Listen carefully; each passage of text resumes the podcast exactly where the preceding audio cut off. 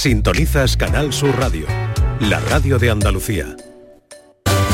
En Canal Sur Radio, gente de Andalucía con Pepe da Rosa. Queridas amigas, queridos amigos, de nuevo, muy buenos días. Pasan cuatro minutos de la una y esto sigue siendo Canal Sur Radio.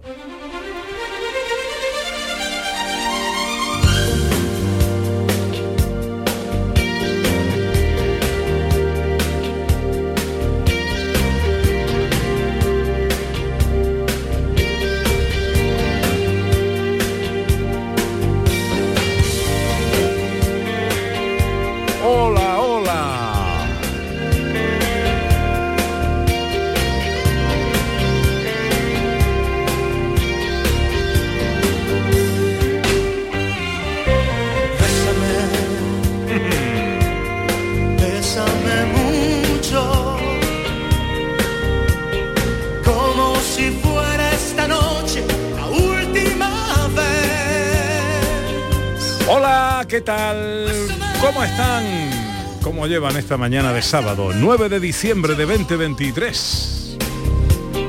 Que tengo miedo a perderte, perderte después. Ojalá en la compañía de sus amigos de la radio lo esté pasando bien la gente de Andalucía.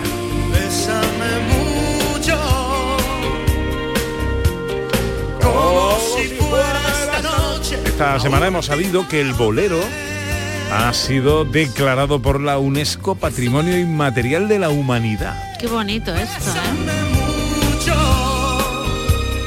¿Cuántas parejas no ha unido el bolero? Sí, señor. Y hay boleros clásicos, ¿no? Como este, que puedes escuchar Maravilloso. en cualquier momento. Según he investigado, este es el bolero más escuchado de la historia. ¿Más escuchado?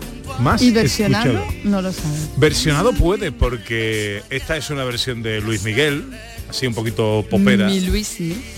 Luego tenemos versiones clásicas. Bésame, bésame mucho, El gran Lucho Gatica. como si fuera esta noche la última. Pero fíjate que yo estoy convencido de que si eh, la UNESCO declara al bolero patrimonio inmaterial de la humanidad, en buena parte pueden tener culpa los panchos.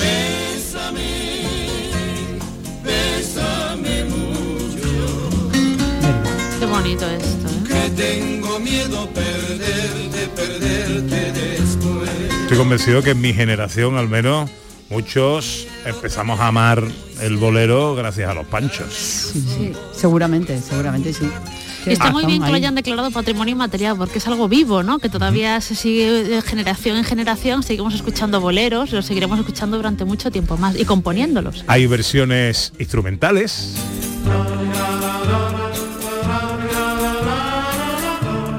La orquesta de Ray Conniff.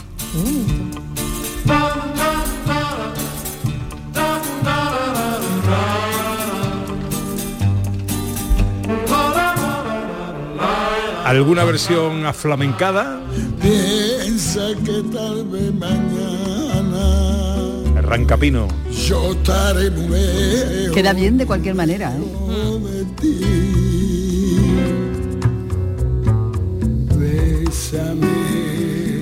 Y tengo una versión más que regalo para don José Luis Ordóñez. La venir.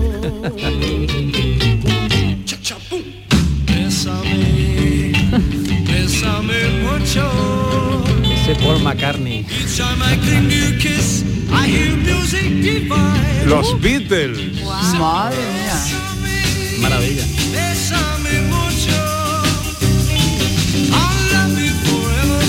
Pero se atreven con el besame mucho, el resto no. Bueno, pero español ya no, el no. Paul McCartney con el Bésame Mucho ya es algo, ¿eh?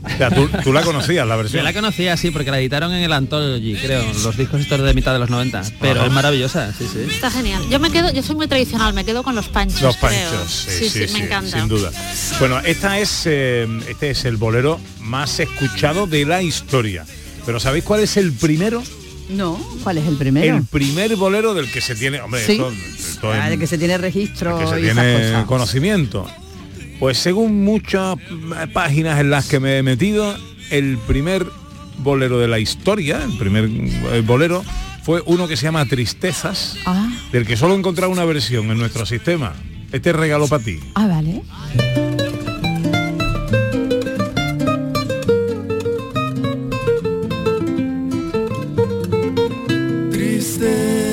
Me dan tus quejas, mujer. Profundo dolor que Ches Luna. Qué bonito. No hay prueba Esto es arqueología musical, ¿eh? El Totalmente, que trabajo de investigación más completo ha hecho Pepito. trabajo. Sí, no, no, y Ches Luna. Qué bonito canta, Ches Luna, y qué bonito es este bolero, ¿eh? Este, este bolero. Hola, Quique Cicle. Buenos días. ¿Cómo estás, querido? Aquí ensimismado con tanto bolero. ¿Dónde nos vas a llevar hoy con la mm, eh, con la bicicleta? Bueno, entre bolero y bolero nos vamos a ir a descubrir olivares, nos vamos a descubrir unas buitreras espectaculares que tenemos Oh, qué chulo. en la Sierra De Córdoba y un paseíto también muy simpático. Bueno, bueno, ahora quiero escuchar a los oyentes. A mí me parece muy bonito ir con la bici por esos lugares que nos lleva aquí que sigue escuchando un bolero en nuestros auriculares. Un buen ritmo de pedaleo con los boleros, así suavito de paseo, ¿no? Entre buitre y buitre un bolero, o entre bolero y bolero un buitre. Ya he dicho así, no sé. El lunes se dará a conocer eh, la identidad de los presentadores de las campanadas de Canal Sur de este año, mientras durante la semana con los oyentes eh, a lo largo de las distintas programaciones de Canal Sur, tanto radio como televisión y redes, vamos escuchando vuestras opiniones. ¿Quiénes os gustaría que fueran los presentadores de las campanadas? ¿Quiénes creen que van a serlo? Hola, buenos días. Buenos días.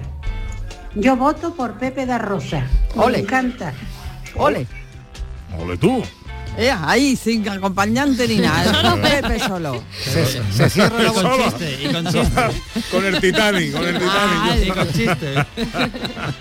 Bueno, muchas gracias, hombre. Esto me llena de orgullo y satisfacción. Pues se cierran las votaciones. ya está. 670 940 200. Hola, buenos días. Buenos días. Soy Maruja de Macaé. A mí me gustaría para las campanadas David Jiménez y la Ana, la Ana Carvajal, porque Ole. me encantan todos, pero con, el, con David es que me, me parto de risa nada más oírlo.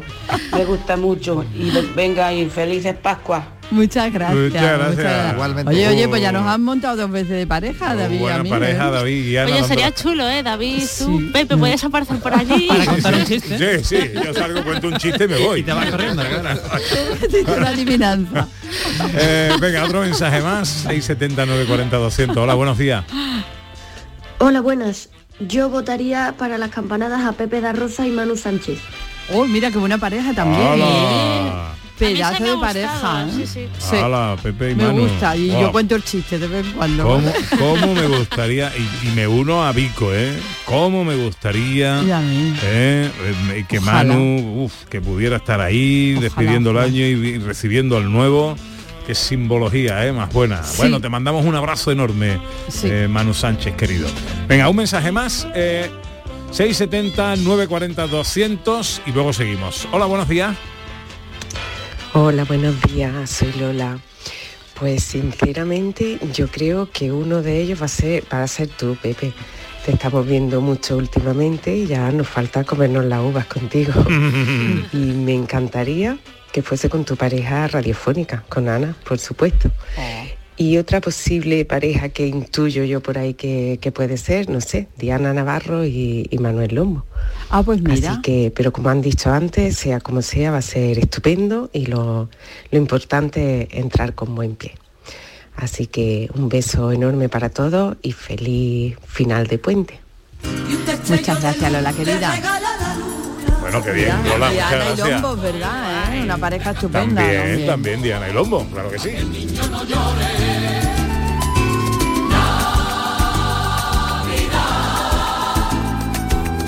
Bueno, estamos en un puente grande. Eh, recuérdanos dónde nos vamos de escapada, Sandra. Pues vamos a viajar a la, por- a la provincia de Granada a conocer Durcal. Y luego en los sonidos de la historia. Pues vamos a viajar en el Concorde, ¿vale? Que esto es un avión supersónico, que solo por esa palabra ya mola, ¿vale? Vamos a los años 70, al 76. Ya no vuela el. Concorde, sigue volando. Ya no vuela, ya no vuela. Ya no vuela, ¿no? Ya no vuela. Eh, bueno, qué bien, qué bien, qué bien. Bueno, os hablaba de este puente grande eh, que estamos, eh, bueno, que algunos están disfrutando. Nosotros no estamos disfrutando, bueno, disfrutamos trabajando, pero que no hemos estado de vacaciones, quiero decir. Pero quiero hablaros de otro puente grande eh, eh, que ha recibido eh, la declaración de bien de interés cultural eh, por la Junta de Andalucía. Hablamos de monumentos de nuestra tierra, Ana. Así es, Pepe. Eh, la puente de Alama de Almería es el que ha recibido hace pocos días esta distinción, con lo cual pues se suma así todos los recursos para su protección. Una construcción de estilo neoclásico que está vinculada a las grandes obras de ingeniería que se proyectaron durante el reinado de Carlos III. Así que nos felicitamos por ello. Cristóbal Rodríguez es el alcalde de Alama de Almería. Hola, alcalde, muy buenos días. Muy buenos días. Bueno, eh, felicidades, ¿eh? Pues muchísimas gracias. Bueno, ¿qué significa, gracias, estamos, estamos contentos. ¿qué significa esto para Alama? Hombre, para Lama es, a nivel turístico es un revulsivo importante porque el Monumento de la Puente llevamos ya años trabajando junto con la Junta para poder conseguir declararlo bien de interés cultural. Es un monumento visitado, merece la pena andar por él porque como yo digo es cultura que tenemos al aire libre que se puede tocar y se puede pisar y a nivel comarcal pues la verdad que, que nos está haciendo que turísticamente la zona se vaya se vaya potenciando. Para los que no lo conozcan, alcalde, descríbanos cómo es este monumento y cuáles son sus valores. Dígame. Que para los que no conozcan la puente, que nos describa por favor cómo es y cuáles son sus valores. La puente, un monumento, es de piedra de travertino de aquí de la zona, eh, tiene unos 26 metros aproximados de altura, una calzada de unos 5 metros, adoquinada, y es similar al puente de Ronda, mucho más pequeñito, pero es lo mismo, tiene dos arcos centrales y dos laterales, pero es muy similar al puente de Ronda, pero en otro tamaño menor, pero muy bonito de, de visitar y de ver. Ajá. Eh, ¿El porqué del nombre, eh, alcalde? Siempre se le conoce como la puente. Yo le digo, digo, digo, ahora que estamos tanto con la igualdad de género, digo, yo creo que es el único puente que tiene nombre femenino. Digo, y eso le hace tener un valor añadido y es importante. Mm, ¿Cómo se puede recorrer? ¿Caminando? Eh, ¿Está incluido en alguna ruta como de senderismo o cómo podemos visitarlo? Eh, está en la primera entrada que tiene a la Magalmería, justo bajo un camino que hay, un camino que está estupendamente, allí también hay zona de aparcamiento y aquí hay una ruta de sendero que sale a, a Almería Capital, es la por donde antiguamente eh, se llevaban los barriles al puerto de Almería donde embarcaban y en la época minera también donde se llevaban a la estación del mineral. La puente de Alama, nuevo bien de interés cultural de Andalucía. Cristóbal Rodríguez, alcalde de Alama. Muchísimas gracias por atendernos, amigo. Y de nuevo, Gracias a felicidades. ustedes y les invito a que lo visiten. Muchísimas gracias. Claro Buen sí. día. Una y 17. Vámonos a la bicicleta.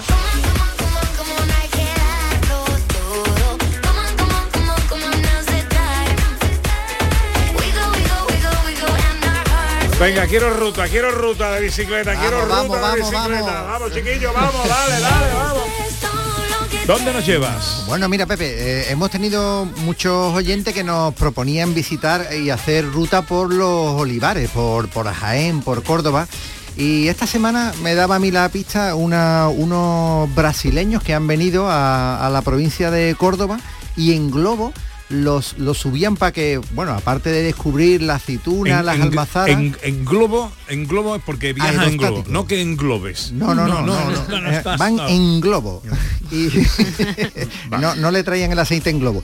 Y, y digo, vamos a buscar una ruta que suba, pero que esté entre olivares. Y bueno, y aquí una de las propuestas que teníamos es este sendero de las buitreras que nos va a llevar desde Luque hasta Carcagüey. Y lo hacemos por un recorrido que era una antigua carretera no asfaltada, era una antigua carretera que unía a estas poblaciones y ya ha quedado en desuso por otras alternativas más rápidas que hay y más, y más seguras, ¿no?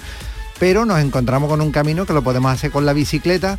Es durillo eh, en alguna parte porque los 17 kilómetros que tiene de recorrido, pues si salimos desde Luque, que va a ser nuestra propuesta, primero haremos casi la mitad en subida y a partir de ahí volvemos a descender que terminamos en un punto más bajo. Por eso quizás recomendamos salir desde Luque.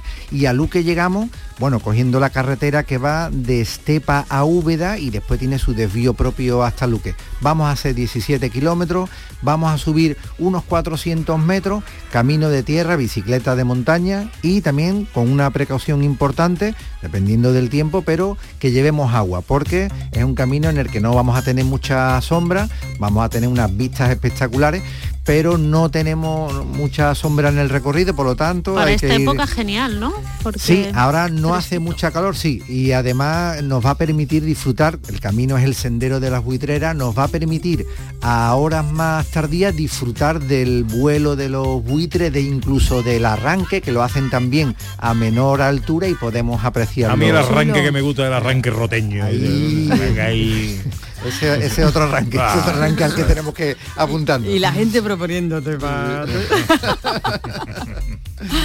Bueno, pues arrancamos de Luque, Pepe, y lo vamos a Ah, hacer. ¿todavía no hemos empezado? Sí, sí, hemos Ah, empezado. Ahora ah, mismo, vale. ahora mismo hem- hemos Con el empezado. arranque, con con el arranque. arranque, efectivamente. Y bueno, y vamos a discurrir los primeros, los primeros kilómetros, lo vamos a hacer entre, entre olivares y además cada vez subiendo y teniendo una perspectiva eh, fabulosa de estos, de estos, de estos árboles que, que son típicos de esta zona. ¿no? A medida que vayamos subiendo, vamos encontrando otro tipo de árboles y va a llegar un momento, hay una pequeña bajadita a un arroyo que es el arroyo del Zurreón y acompañando el arroyo pues otros árboles, eh, fresnos, nogales, álamos, que además ahora en esta época del otoño da unos colores espectaculares, esos tonos marrones, eh, crema, eh, rojizo y un almendro que es el almendro del sendero de los buitreros que tiene una catalogación especial por su tamaño. Lo vamos a ver y lo vamos a identificar fácilmente porque es un almendro enorme que,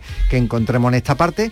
Todavía nos queda un poquito de subida, lo seguimos haciendo hasta llegar al cortijo de la nava y a partir de aquí eh, empezamos ya un poquito de descenso. Primero nos vamos a encontrar con un mirador que está además indicado y que nos va a permitir descubrir estos valles, algunos en ángulo eh, con forma de V, otros que en su parte baja tienen eh, una franja plana y lo vamos a ver con, con huertos que están que tienen cultivos pero eh, bueno desde aquí vamos a poder ver el punto más alto de toda la sierra de Córdoba que son Qué casi bueno. casi 1600 metros. Y un poquito más adelante llegamos a esa zona eh, donde vamos a encontrar una roca totalmente cortada y en lo alto bueno, vemos perfectamente las buitreras, vemos los buitres y eh, bueno, a primera hora de, de la mañana, ahora con que hace más frío, eh, necesitan un poco más de temperatura para lanzarse a volar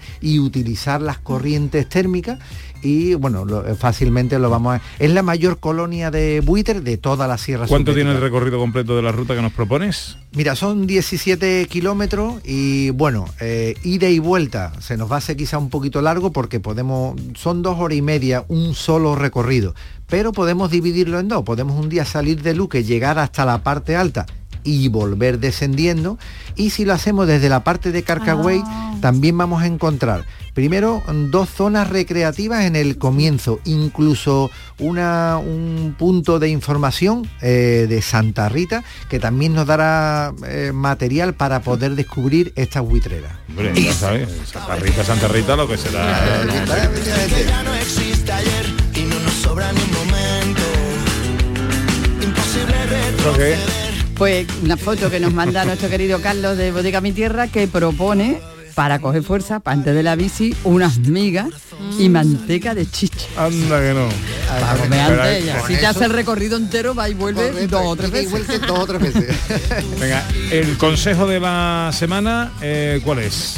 Pues mira, estamos, estamos ya en la vorágine de los regalos, preparando los reyes, preparando Papá Noel y tenemos que hacer una aclaración, una llamada de atención, que no ni mucho menos en contra del patinete, pero eh, sí tenemos que tener eh, muy claro qué es lo que estamos regalando, qué es lo que estamos comprando y esto no es un juguete. Eh, el patinete tiene una calificación de vehículo de movilidad personal y conlleva un montón de responsabilidades. Y creo que debemos de darle algunos consejos y cositas que tenemos que tener en Mm, cuenta. Muy rápidamente. Quique. Vale, bueno, mira, eh, primero, hay muchas poblaciones, aunque no una directriz general, pero eh, es, eh, es posible usarlo a partir de 15 o 16 años, dependiendo de, de- los ayuntamientos, pero eh, claramente eh, tenemos que tenerlo eso muy en cuenta por toda la responsabilidad que conlleva la conducción. Eh, primero, tiene que ir con luces, si es de noche obligada la prenda reflectante, el, el uso del casco también es obligatorio, aunque todavía no está el procedimiento sancionador, con lo cual no llevándolo estamos incumpliendo, pero no podemos ser denunciados, pero a falta de que se No, arregle pero por eso, seguridad debe utilizarse, ¿no? Que es- exacto. Efectivamente. Y después, eh, si lo estamos pensando eh, para un niño de 10, 12 años, tenemos que tener en cuenta que el patinete, eh, como vehículo, la obligación es por la calzada. Está prohibido que el patinete vaya por acera, por plazoleta, por zonas peatonales. Tiene que ir por la calzada. Pues Y no al- se han enterado mucho. Sí, y algunos ayuntamientos recogen en sus ordenanzas si tienen carril bici que podrán hacerlo por el carril bici, pero donde no haya carril bici es por la Calzada. Eh, entonces, eh, Ahora se está poniendo de moda los caballitos. ¿Eh? La gente con los patinetes haciendo el caballito. Ah, eso no lo he visto yo, Sí, pero... sí, sí, sí, sí. sí, ya es difícil.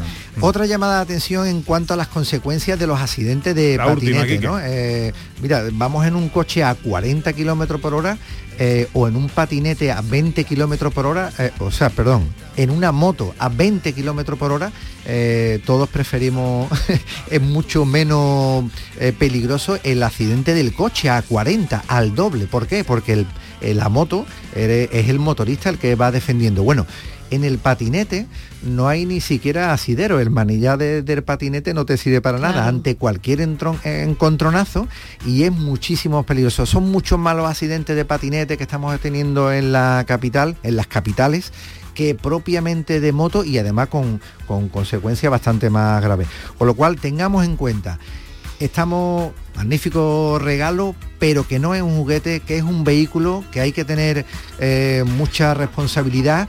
Menores de 18 años, bueno, siempre sometidos a las normas de tráfico. Claro, o sea, claro, tenemos claro, que tener es un conocimiento. vehículo, es un vehículo. Y una de las normas es la prueba de alcoholemia, que en menores de 18 no es 0,25 como en un coche, como una moto, es cero patatero. Eh, Cero, esos padres que piensan que, bueno, por el niño con 16, 17 años que salga, cuida que está con los amigos, se bebe alguna, un cacharrillo, la botellona, el el- el límite es cero.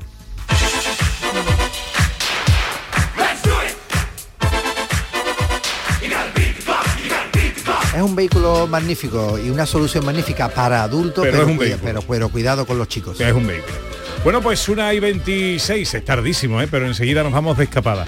Tengo otra adivinanza para el final del programa. Chan, chan, Sí, chan. sí, sí, sí, sí. Al final, Eh, sí, sí, menos. sí. para que nos vayamos así. Pero esta es muy fácil. Pregunta, ¿qué hace María Chamorro en el Polo Norte?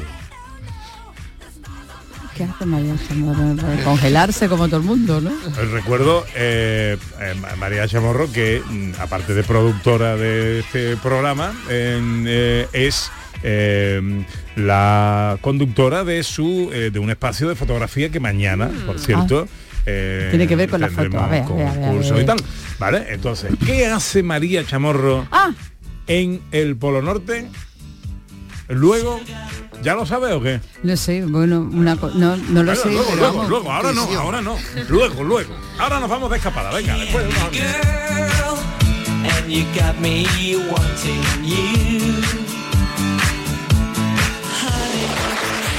En Canal Sur Radio, gente de Andalucía, con Pepe da Rosa.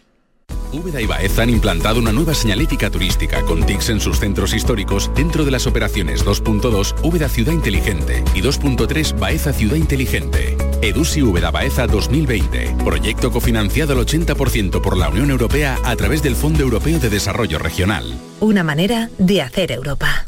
Los fines de semana nos despertamos en los mejores rincones de Andalucía.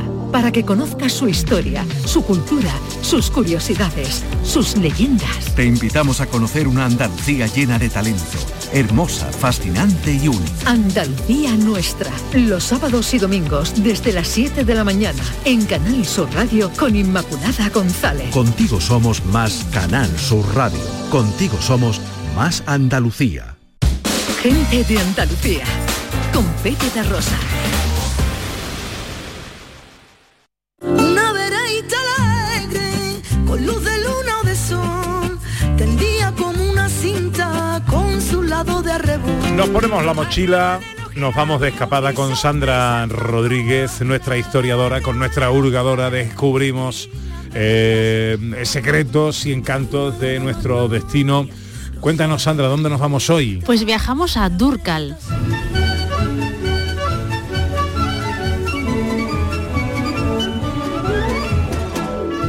Bueno, pues empecemos si te parece hablando del nombre. Bueno, pues como siempre que hablamos de un topónimo, hay muy poquita luz en el origen del mismo y hablamos más de teorías que de confirmaciones. Hay algunas teorías que dicen que, son, que tiene un origen árabe, que viene de la palabra quas, que sería algo así como cultivo de azúcar, que puede tener sentido por la zona en la que estamos. También dicen que viene de la palabra árabe durkal iklim, que significa eh, perla del valle, ¿no? que también tendría sentido por la, por la ubicación en la que estamos. Pero siempre es muy complicado saber con certeza el origen de un, top- de un topónimo. Lo que sí hay una cosa muy curiosa que no sé si conocéis, es que Rocío Durcal, ¿vale? Cuentan que, se, que señaló en un mapa, en una productora al azar, un lugar de España y ese lugar era Durcal y ahí se cambió su nombre, lo que se agradece porque el nombre real era María de los Ángeles de las Heras Ortiz y es un poquito más complicado que, que, que no- que Rocío Durcal, Como ¿no? nombre Que es- artístico no era... Exacto, entonces se puso Rocío Durcal por, la, por esta población y es de hecho hija predilecta de la localidad. Y tenemos que hablar también, Sandra, de transporte por cable. Exacto, porque hay una curiosidad, ¿vale? Que pues, hasta, que hasta los años 50 del siglo pasado estaba en funcionamiento uno de los ingenios más curiosos que se construyeron en el área metropolitana, metropolitana de Granada. Y era conocido como el cable aéreo, el cable que unía Durcal con Motril y que era ni más ni menos que un teleférico, pero orientado al transporte de mercancía. La idea original era transportar productos que provenían sobre todo de la Vega de Granada, que era una zona muy buena agrícolamente y había bastantes productos que se podían exportar, hacia el puerto de Motril, que era como la salida natural hacia el mar de la provincia de Granada, lo más sencillo. Este sistema de transporte de mercancías se va a inaugurar en el año 1927 y se mantendrá en funcionamiento hasta principios de los años 50, más o menos, ¿vale? Porque ya empezó a desuso y finalmente se desmontó. Tenía casi 39 kilómetros de longitud y fue el cable de mayor longitud de los que han funcionado nunca en España y el segundo de Europa. Así que fue una cosa muy muy curiosa que unía Durcal con Motril. Y además, creo saber que Durcal ha tenido visitas reales de importancia. Pues ¿Es muchos, muchísima gente fue a Durcal, que por ejemplo Benito Pérez Galdós, diferentes reyes, pero vamos a recordar un hecho en concreto. En el año 1884, hace ya mucho tiempo, hubo un terremoto en esta, toda esta zona eh, que, te- que tenía epicentro en la provincia de Granada, que fue un terremoto muy fuerte, de más de 6 grados en la escala de Richter. En aquella época no había estas políticas constructivas que hay hoy en día, que hoy te obligan en zonas sísmicas o tienes que construir de una determinada mane- manera y con unas ciertas condiciones. Entonces fue un terremoto que causó muchísimos fallecidos y, y además hubo bastantes destrozos. Esto fue el 25 de diciembre del año 1884 y a y en mediados de enero, en 1885, Alfonso XII va a visitar la zona y se va a parar en Durcal y se queda a dormir en una casa, la casa del marqués de Márgena, que hoy ya no existe, pero que hay fotografías de, de aquel lugar que era precioso. Y bueno, es una de las visitas que hizo, que hizo Alfonso XII a esta localidad. Para terminar, como siempre, algo de patrimonio inmaterial. Correcto, vamos a visitar el Instituto Andaluz de Patrimonio Histórico que recoge patrimonio inmaterial de Andalucía y en este caso vamos a hablar de un producto que se elabora tanto en Durcal como en todo el Valle de Lecrín. Bueno, estamos ahora mismo en el Valle de Lecrín, que aquí está- estamos en Durcal, y que es la elaboración del hornazo. El hornazo es algo típico que ocurre en muchas zonas de España, ¿vale? que es como una especie de panecillo, una torta redonda, rematada con un huevo, sujeto por unas tiras de masa cruzada, que se consume esta localidad, sobre todo en la fecha que es el domingo de resurrección y el lunes de Pascua, porque hay la tradicional fiesta del hornazo. Es una salida al campo donde se come y el hornazo se toma de postre con uvas o con chocolate. Entonces es un producto que todavía se elabora a día de hoy y es patrimonio inmaterial de Durcal. Metía yo un hornazo de eso ahora mismo que no vea, ¿eh? No estaría mal. Ay, entre la dieta eh, y lo que no es la dieta. Bueno, que primera parada en Durcal con Ana Carvajal. Eh, ¿Qué nos propones, Ana? Bueno, pues vamos a conocer eh, cómo era la elaboración de una tradición también de la zona, estamos hablando del esparto, y bueno, hay buena gente que han tenido a bien reproducir cómo era un taller donde se elaboraba, donde se trenzaba, donde se secaba, donde se llevaba todo el proceso para elaborar esta, esta mm, eh, bueno, esta artesanía ¿no? Tradicional de la zona. Así que vamos a visitar este lugar que se llama La Choza, el taller de esparto. Juan Jiménez es el presidente de la Asociación Cultural Almósita. Hola, Juan, buenos días. Hola Pepe, buenos días, me alegro de oírte, es una satisfacción. Igualmente, amigo. Bueno, cuéntanos, ¿qué nos proponéis aquí en este en, en la choza y el taller de esparto? yo, yo soy, ya, yo soy el presidente de la Asociación Cultural Almócita, eh, que esta se fundó el 7 de noviembre de 2008 en Durcal y, y entre las actividades que hemos realizado quiero destacar los talleres de esparto eh, tradicionales que posee el pueblo, así como la concesión de premios Almócita a los valores andaluces y a los valores locales y además tenemos una choza de, costumbres tradicionales de las fiestas. ¿eh? Entonces, nosotros eh, tenemos hecho un museo del esparto. El Museo del Esparto, que como ya sabéis, el esparto es una planta silvestre que recibe el nombre de atocha, de atocha o estipa tenacísima. Una planta gramínea del esparto que puede llegar a tener de 50 a un metro de altura y requiere clima soleado como el nuestro, de gran resistencia que soporta el frío, el calor y la sequía, y la sequía desarrollándose con fuerza en terrenos pobres.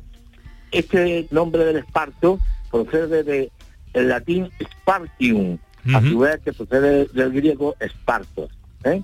Bien, pues esto es lo que nosotros tenemos. ¿Y qué hacéis con el esparto, y- Juan?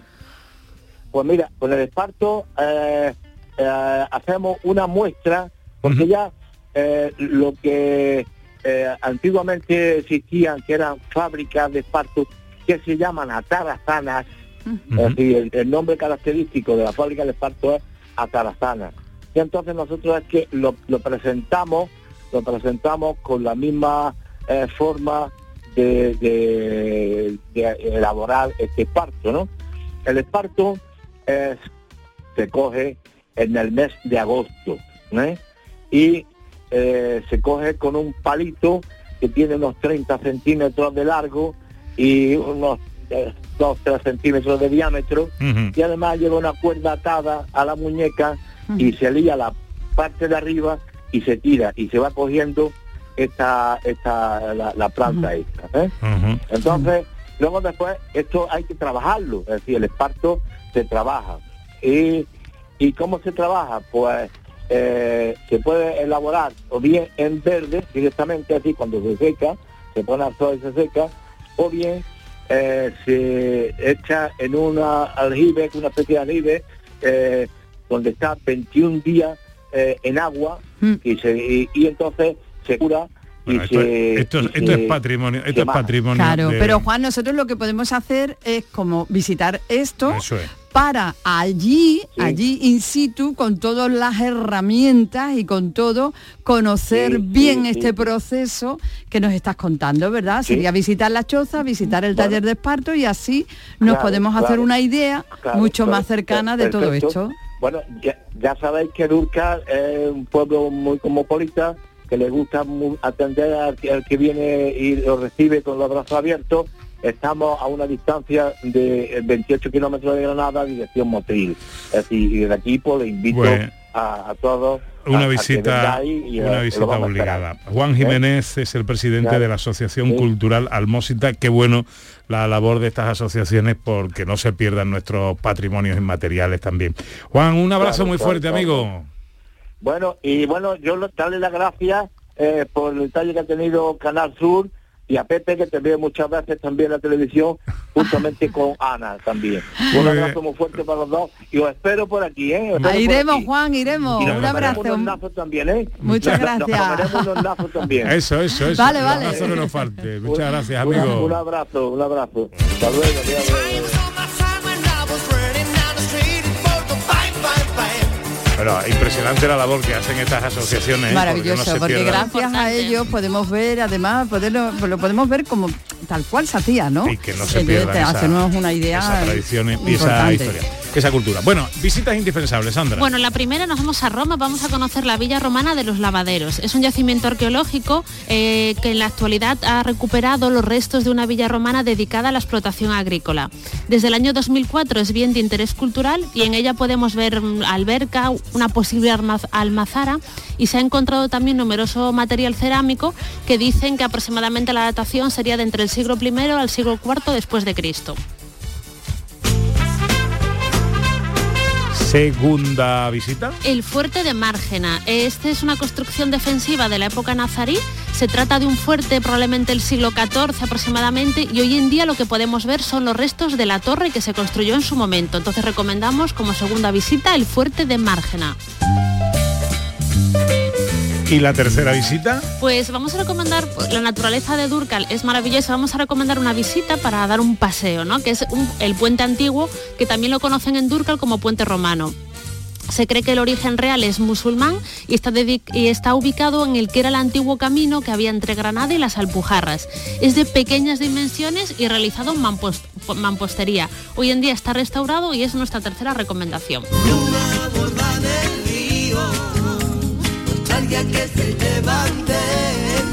Pero que estoy leyendo aquí, Ana, ¿qué me propones ahora, canalla? Pues además de los hornazos, pues la vida avanza y hay gente emprendedora y en Durcal tenemos la posibilidad de tomarnos unas patatas fritas que son maravillosas. Bueno, no solo en Durcal, se exportan y se llevan a muchísimos lugares de España y del mundo, pero es que son unas patatas maravillosas que están hechas con el agua del río Durcal. Te ha salido muy Sara Montiel, ¿eh? Lo de maravillosa. Eh, muy- bueno, con el aire, con el aire, no con el agua de- del río, sino con el aire de la naturaleza de Durcal. Y son unas patatas excelentes, premiadas y que tenemos que conocer. Bueno, vamos a saludar a José Antonio Melguizo, que es el gerente de esto, precisamente, de las patatas fritas Peña Gallo. Hola, José Antonio, buenos días. Hola, buenos días, Juan, Juan Antonio. Ah, Juan, Juan Antonio. Bueno, Fallo mío, fallo mío, Juan, fallo mío, Juan. Te hemos rebautizado. bueno, eh, eh, cuéntanos cuál es la historia de las patatas fritas Peña Gallo. Bueno, pues la historia fue hace ya años, mi padre eh, inició el proceso eh, y al final, poco a poco, lo que en un principio parecía era algo así más artesanal, más pequeñito, pues hemos ido creando, la verdad que hemos creado una, una empresa con bastante cariño y, y de la que estamos muy orgullosos porque ya nuestras patatas, las patatas de Durcal, pues ya están en Italia, están en, en Inglaterra, en Francia, están en muchos sitios y con mucho orgullo, la verdad, con mucho ¿Cuál es el secreto? Y- ¿Cuál es el Bueno, secreto de las patatas al final, fritas? Me, lo han preguntado muchas veces.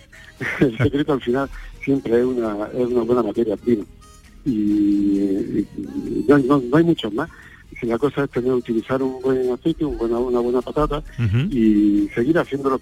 Realmente, aunque estemos eh, cada vez estemos más eh, con más maquinaria, maquinaria más, sofisticada, pero al final hay que seguir buscando una maquinaria en la que eh, se siga haciendo como artesanalmente, como antiguamente, que sea de mayor rendimiento, pero al final que sea que, que no deje no deje de ser una industria artesana. Bueno, como hemos dicho antes, ¿no? El agua del río, el agua que cae directamente de Sierra Nevada, un aire puro, en fin, y Tenemos- mucho cariño, tenemos- ¿no? De los que trabajan la tierra, Claro. pues todo eso Tenemos influye. una de las mejores de las mejores aguas que hay. ¿no? Y hace- hacéis varias varias mm, eh, modalidades de patatas fritas, ¿no? ya, ya, ya uno se pierde. tenemos, eh, tenemos la clásica y tradicional de siempre, en diferentes formatos, y, que será, y así la envasamos para, que en definitiva que siempre es la que más se vende. Pero luego hace ya unos años apostamos por sacar otra línea de, de estilo un poco más gourmet, un poco con, con, ot- con otro esmero, este, incluyéndole, eh, queríamos saborizar patatas, queríamos tener patatas con sabores, pero no queríamos hacerlas con sabores al uso, que fueran químicos, que fueran... Entonces las saborizamos con vegetales totalmente puros. Eh, llevan un proceso de maduración, de secado y de, y de molienda artesanal. Y, y entonces eh, lo que conseguimos es que las patatas, pues cuando abren una bolsa, sepan y huelan realmente a lo que a lo que lleva dentro y no cansen, porque no es, como no es nada químico, no cansan. Luego también el- el- este último año hemos sacado una línea de patatas picantes, que está haciendo, la verdad que está haciendo un éxito, y, y, buscando siempre cosas nuevas, innovando para, para, para no seguir, no estancarnos, no seguir siempre con los mismos productos, pero ciertamente eh, la patata reina sigue siendo la patata clásica, la de toda la vida. Pues maravilloso. en nuestra escapada a Durcal, eh, no Claro, debemos eh, olvidarnos de las patatas fritas Peña Gallo. eh, y, y bueno, y nos llevamos unas cuantas, por ejemplo, mira, con trufa negra tienen que estar muy ricas. Con ajo negro también. Con pimiento crujiente. eh, de toda, de, to- de toda, de toda la, de toda la gama bueno. gourmet, la trufa negra y la de, la de chipotle, la de picante con trufa negra, están siendo, bueno, son espectaculares. No puedo decir otra cosa. Qué maravilla, además con un Bueno, diseño muy bonito. Toda la gama, toda la gama gourmet, sí, sí, toda la gama, la gama gourmet como está, está saborizada con, con productos, con vegetales totalmente naturales, se nota, se nota la diferencia con otro tipo de, Ujú. de productos. Juan Antonio Melguizo, gerente de patatas fritas Peña Gallo. Enhorabuena, eh, felicidades eh, desde No. Durcal al mundo y gracias por atendernos. Nada, gracias a vosotros por, por prestar atención hoy a, a nuestro pueblo. Muchísimas gracias, de verdad. La que revive a la poesía en cuanto el día se muere. A su ventana me asomo y su alegría me hiere. Nadie te va a querer como Andalucía te quiere. ¿Alguna cosa más gentilicio de Durcal? Pues mira, he encontrado algún, diferentes gentilicios, pero parece ser que los más utilizados son durcaleño, durcaleña o durqueño, durqueña. Entonces Ajá. ahí están algunos de los más usados. Hoy nuestra escapada a Durcal, en Granada. Cada semana un motivo más para enamorarnos de Andalucía. La de la mezquita y la del espeto, la de la barquita entre el sol y el mar. Gente de Andalucía. Con Pepe de Rosa. Super sábado en Canal Sur Radio. Este sábado, Pellegrini y Ancelotti estarán frente a frente. Real Betis, Real Madrid, desde el Villamarín para abrir la tarde. Y para terminarla, nueva prueba para el Sevilla en Mallorca. Y además, toda la jornada de Primera Federación y los partidos de baloncesto Covirán, Granada y Unicaja, Málaga. Y todo en un super sábado de deporte desde las 3 de la tarde en la gran jugada de Canal Sur Radio con Jesús Márquez. Contigo somos más Canal Sur Radio. Contigo somos más Andalucía. Este domingo, después del deporte, llega el humor y la diversión con el show del comandante Lara. Si crees que lo has escuchado todo, tienes que seguir el programa. No te vas a arrepentir. El mundo más absurdo y divertido de Luis Lara, que siempre, siempre te hace reír. Los domingos a partir de la medianoche. El show del comandante Lara. Contigo somos más Canal Sur Radio. Contigo somos más Andalucía. En Canal Sur Radio, gente de Andalucía, con Pepe da Rosa.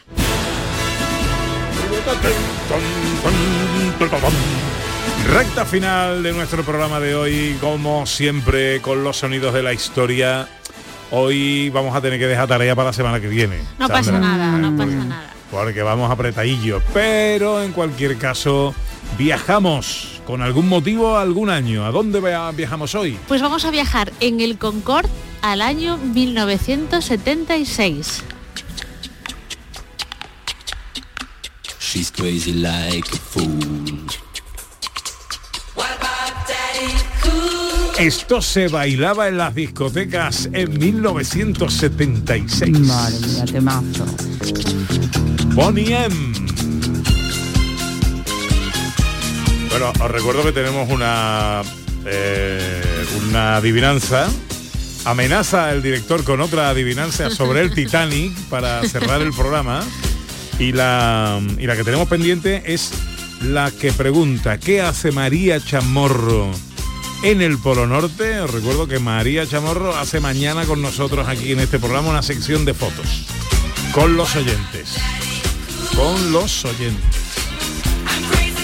Bueno, sonidos de la historia. Sandra. Bueno, vamos a, estamos en el año 76 porque fue la primera vez que, el Concorde realizó un vuelo con pasajeros que era el Concorde, ¿vale? Pues esto era un avión supersónico, en realidad, ¿vale? Era un avión supersónico que viajaba por todo el mundo, pero a unas velocidades increíbles. Estuvo en funcionamiento desde el año 76 hasta el 2003, llevando viajeros. Y en el año 69 fue la primera vez que se hizo un vuelo. He estado mirando por ahí, ¿vale? Más o menos cuánto se tardó hoy de ir de Londres, de Heathrow, al, al Fitzgerald Kennedy de Nueva York. Y hoy por hoy en torno a seis horas y pico, ¿vale? Pues el Concorde lo hizo una vez en dos horas 52 minutos Wow. y 59 segundos, ¿vale? Sevilla, Sevilla Granada en coche. ¿vale? Exacto, ¿vale? Básicamente, pues fue increíble. Eh, cuando se desarrolló el Concorde, ¿vale? Fueron, es, un, es un hito, ¿vale? De la aviación. Eh, decían, vale, es un avión muy rápido, pero tiene que ser también rentable porque vamos a llevar pasajeros. Entonces estuvieron pensando qué motor, qué motor iban a utilizar, ¿vale? Y finalmente el motor del, del Concorde lo va a desarrollar Rolls Royce, ¿vale? La marca de coches de lujo que parece, pues hizo el motor para, para, este, para este avión y, ve- y venía de un bombardero, ¿vale? Anteriormente era un bombardero que se utilizaba este motor y lo adaptaron para que fuera rentable y bueno, y rápido, ¿no? Que era lo ideal. Imaginaos viajar en ese Concorde, me parece increíble. Oye, echar dos horas y pico eh, de Londres a Estados Unidos. Menos o sea, de tres horas de Heathrow al John En Fitzgerald aquella Kennedy. época, director, que era una época de, de, pues, una época de cinematográficamente hablando de, de películas de desastres aéreos, hubo una del Concorde, ¿no? Pues hubo, hubo varias, yo no sé, una de estas de aeropuertos supongo Sí, que sería, sí. porque había una era con Charlton Heston, que fue la Mm. primera, después hubo varias, aeropuertos 75, creo que, pero eh, no recuerdo, seguro que hubo una Eh, del Concorde, Concorde sí, sí, sí, y, puede ser. y- y, eh, No George sé. Kennedy. Sí, sí, George Kennedy, es cierto, es cierto, es cierto. Bueno, habría que mirar. sí. Eh, tuvo un accidente aéreo, en todo el tiempo de aviación hubo un accidente aéreo grave del Concorde y cuentan ¿no? que el piloto fue un héroe porque podía haberse estrellado cuando ya sabía que iba a haber- por el el accidente contra una zona poblada y tal y dirigió el vuelo para que el daño fuera menor en aquel momento. Me dicen que fue una de las causas por la que se dejó de utilizar el Concorde, porque económicamente no era rentable ya y porque bueno tenía había cogido pues la gente un poco de mala fama por el tema del, del- del accidente, un solo accidente. Bueno, esto nos lleva... Ya ¿sí? la tengo, Aeropuerto 79, el Concorde, protagonizada por Alain Delon. Es la cuarta y última parte de la serie Aeropuerto. Sí. Y no hay ninguna que se llame Concorde, no hay ninguna Esta se llama, aquí en España no sé, el título original era El Concorde, Aeropuerto 79, o Aeropuerto 79 en Ajá. Concorde, entre paréntesis. sí, o sea, lo de. George Kennedy me lo he inventado. George Kennedy salía en una de las anteriores. Ah, vale, creo. vale, Sí, vale, sí. Aquí no estaba. Aquí estaba. Robert Warner. Ah, sí, George Kennedy. George Kennedy. Sí, sí, perdón, está aquí. Es- la historia de mi vida, voy mezclando cosas Alain Delon, Alain Delon, Robert Warner, Silvia Christel, George Kennedy, Vivi Anderson, en fin, eh, sí, sí. Ajá, qué bien. Bueno, eh, sonidos de 1976. Bueno, pues aquí no teníamos el Concorde, ¿vale? En España, pero sí teníamos ritmazos con Iberia.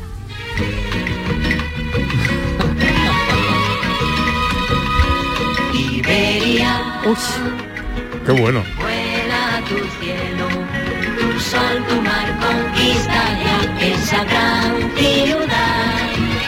Donde sueñas cuando quieras, vuela ya a tu destino, Iberia te llevará. Que Iberia también tiene una gran historia, ¿vale? Porque la compañía se fundó en el año 27. Fue cuando se inauguró el primer vuelo. En, creo que además fue, lo vio el rey, fue entre Barcelona y Madrid. Fue uno de los, una, de las prim- una de las compañías aéreas más antiguas que hay hoy en día en Europa.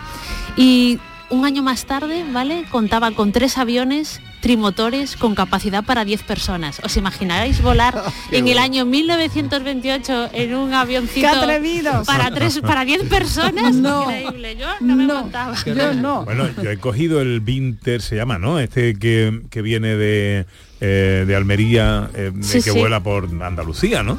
Lo he cogido una pero- vez de Almería a Sevilla y es un avioncito muy chiquitito, tipo avioneta, de Iberia. eh, que, que tú entras y casi no te puedes poner de pie del todo y bueno Un poquito claustrofóbico, pero hombre, lo, lo- la, la ingeniería ha evolucionado. Sí, Me sí, siento yo- más seguro en un avión de ahora, por pequeño que sea, que uno ¿por de qué dejó- 1928. ¿Por qué dejó de volar el Concorde?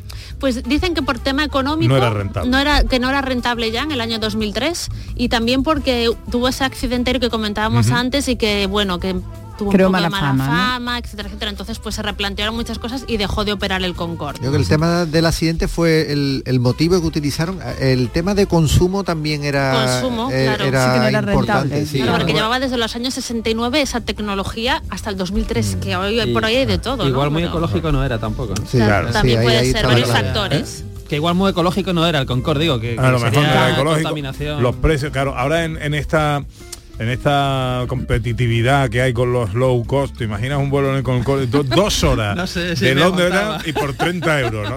O sea, arruina Claro, no, pero igual te cuesta dos mil y pico euros. A lo mejor es un Claro. producto muy de lujo, ¿no? Para Claro. que hoy por hoy Mm. sea rentable bueno un poquito de selección musical eh, año 1976 esto es lo que ha escogido Ana Carvajal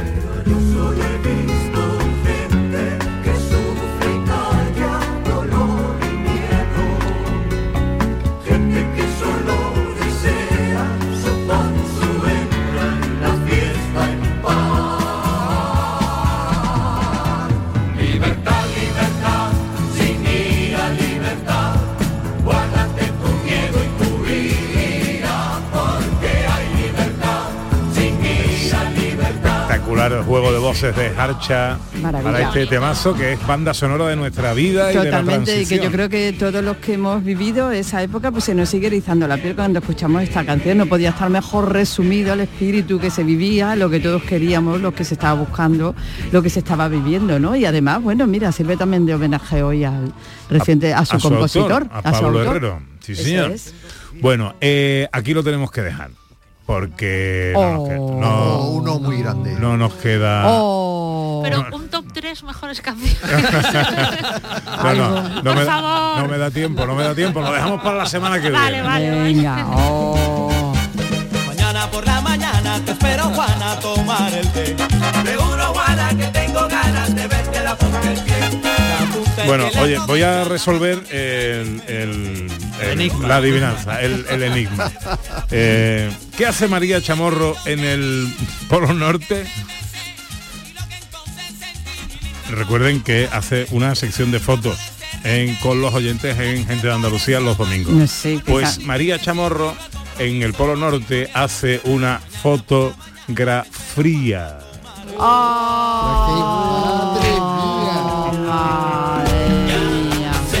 Se acabó la campanada. Congelando la imagen. Claro, claro. Esto es lo que hay. Quique, ¿qué vas a hacer por el mundo hoy? Pues mira, hoy voy a descubrirle a nuestros turistas las maravillas de la Plaza de España y del Parque de María Luisa. ¿Qué te has metido aquí a turístico? Sí, sí, ahí te- vamos a tener trabajito hoy por allí. Por cierto, si alguien quiere venir allí a echar un ratillo conmigo, encantado. de- ¿Allí dónde? Sí, a la Plaza de España, el. Parque de María Luisa. Si no me ve, si no me encuentra, al primer coche de policía que vea que le pregunten por mí, que seguro que ¿Dónde saben dónde estoy. Que está Eso es, fichado, que está fichado. Sandra, ¿qué va a hacer por el mundo hoy? Pues es que este, este fin de semana hemos montado el árbol y el Belén y vamos a comprar hoy un par de figuritas que nos quedan pendientes. Oh, qué ilusión.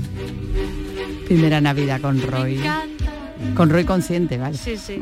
Y José Luis Ordóñez, que tiene para inquietarnos? Tengo más Titanic. Más Titanic. Y adivinanza. Eh, re- recordemos el Titanic, ¿no? Eh, yo pienso en el Titanic y pienso en Leonardo DiCaprio y Kate Winslet en la barandilla, ahí Vale, abrazados. sí.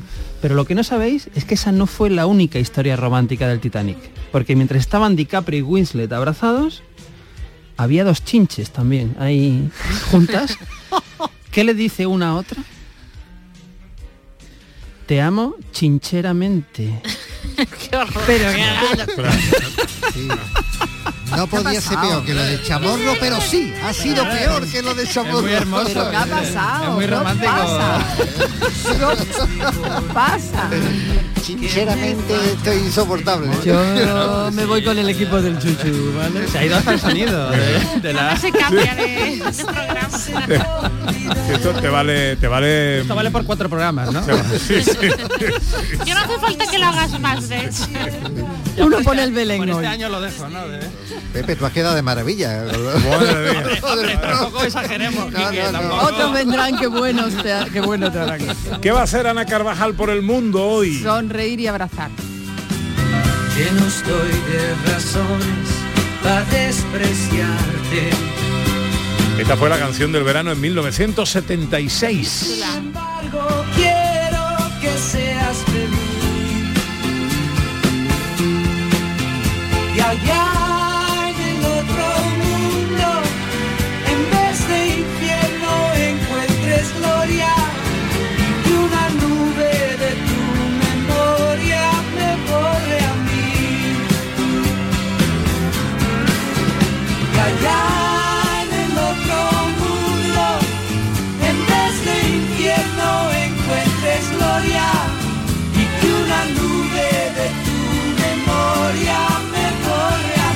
Aquí, queridas amigas, queridos amigos, tres horas de radio, de apasionante paseo por Andalucía para hablar de nuestras cosas y de nuestra gente, que es lo que más nos gusta.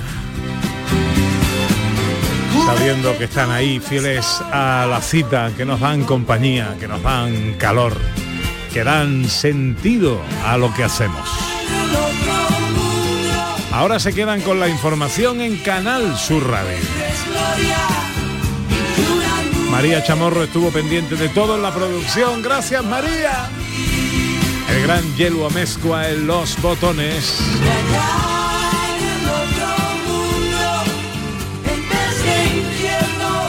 Volveremos mañana. Será las 11 y ojalá estén todos ahí. Entre tanto, disfruten de la vida. Sean inmensamente felices, amigas, amigos. Y hasta mañana si Dios quiere. En Canal Sur Radio, gente de Andalucía, con Pepe da Rosa.